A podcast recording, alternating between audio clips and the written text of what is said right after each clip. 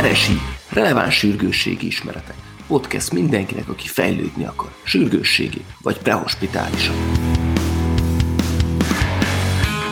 Sziasztok! A mai epizódunk témája az áramütés, elektromos sérülések lesznek. Mivel ez egy olyan témakör, amit ahány ház, annyi szokás, mindenfajta sürgősségi osztályon másképp kezelik, mindenkinek más teszteket kérnek, ha egyáltalán kérnek valamit. Valakit 24 órán át obszerválnak, valakit csak 12 valakit egyáltalán nem. Tegyünk rendet a szobába, nézzük meg, mit mond az evidence-based medicine az áramütésekről.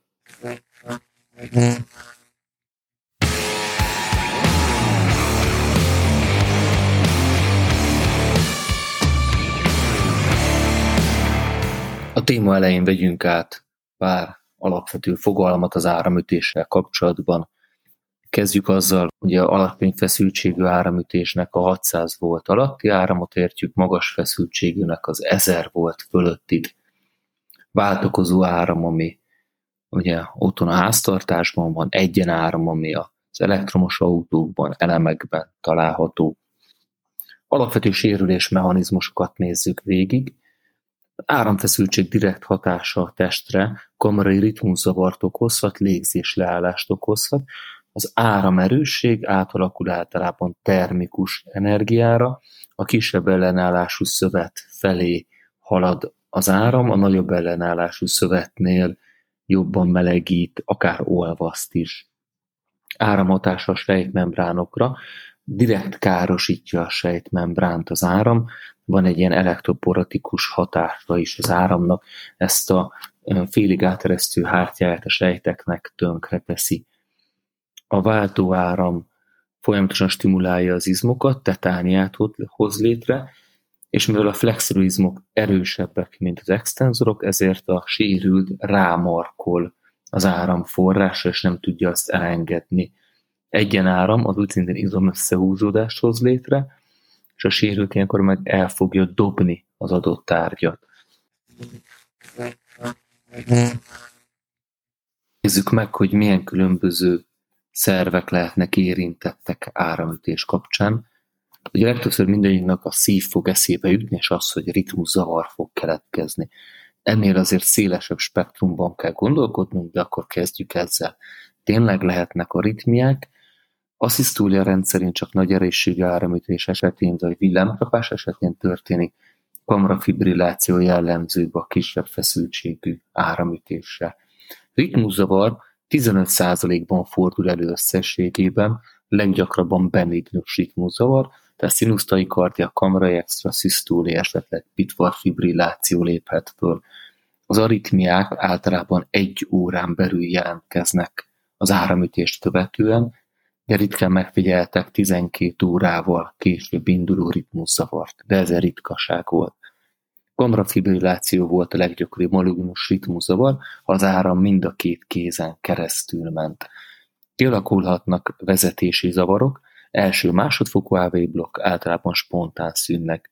A miokardium is sérülhet, inkább az elektrotermikus sérülés miatt, és az elektroporatikus sérülésből, azaz amikor a szemipermábilis membrán sérül, akkor alakulhat ki ilyen kardiális kontúzió is megfigyelhető, miokardiális infarktus ritkán lesz, vagy ritkán várható áramütést követően.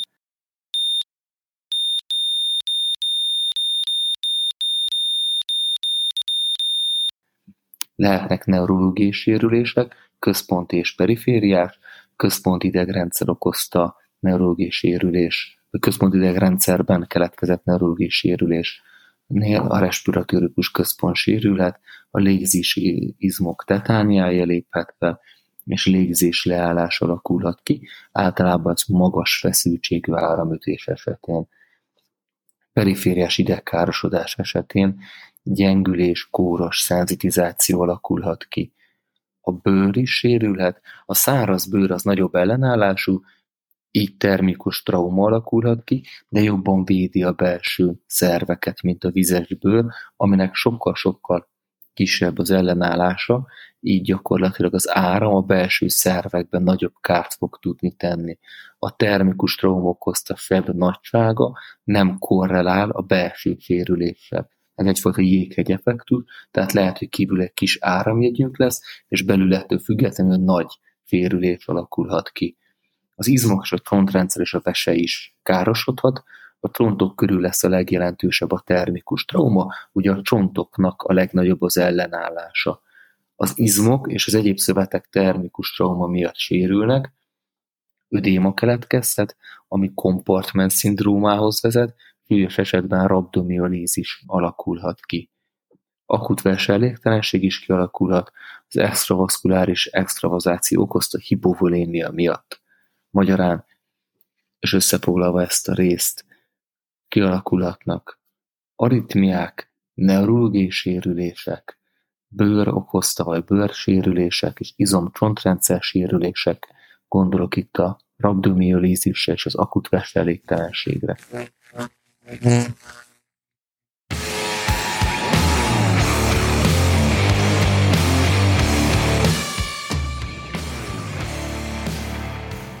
A kivizsgálás és az ellátás a következő pont, amit átnéznénk.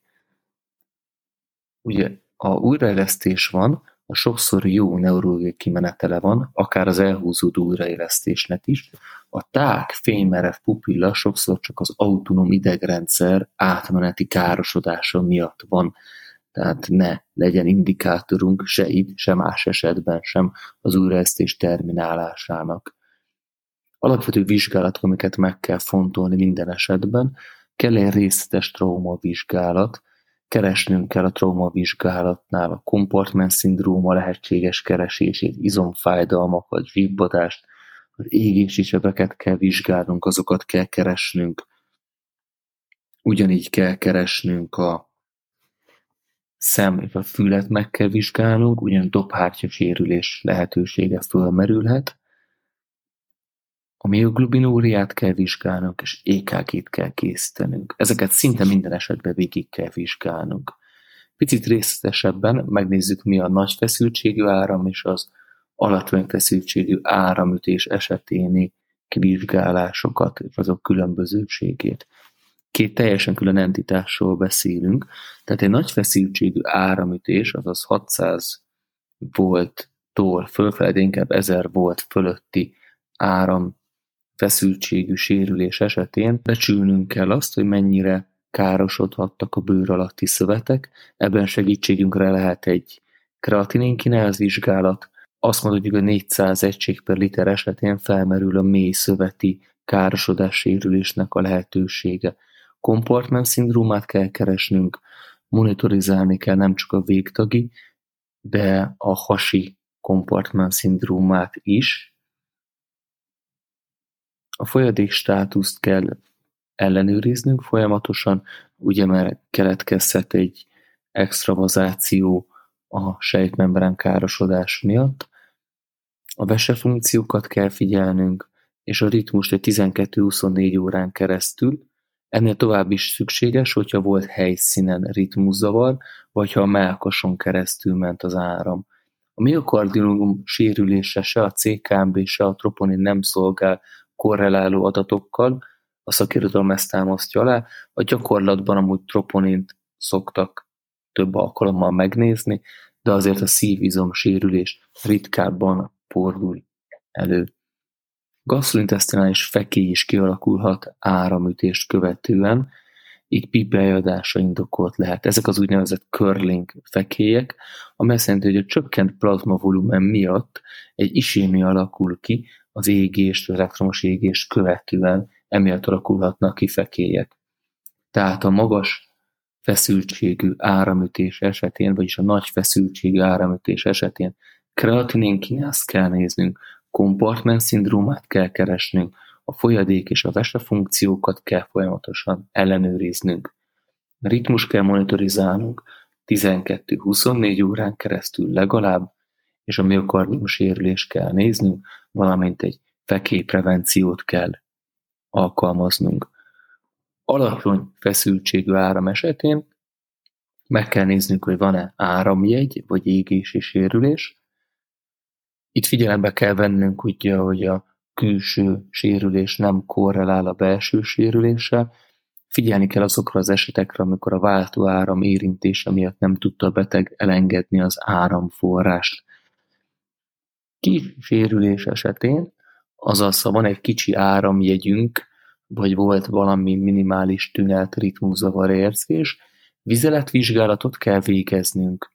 Kardiális monitorizálást 6 órán keresztül kell néznünk.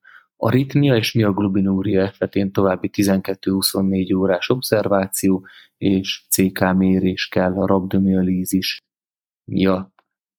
Tünetmentes betegnél, akinek nincs áramjegye, nincs égési sérülése, megszűntek a tünetei, nem volt ritmuszavara, vagy ritmuszavar érzete, alapos fizikális vizsgálatot követően normál EKG birtokában haza lehet bocsájtani.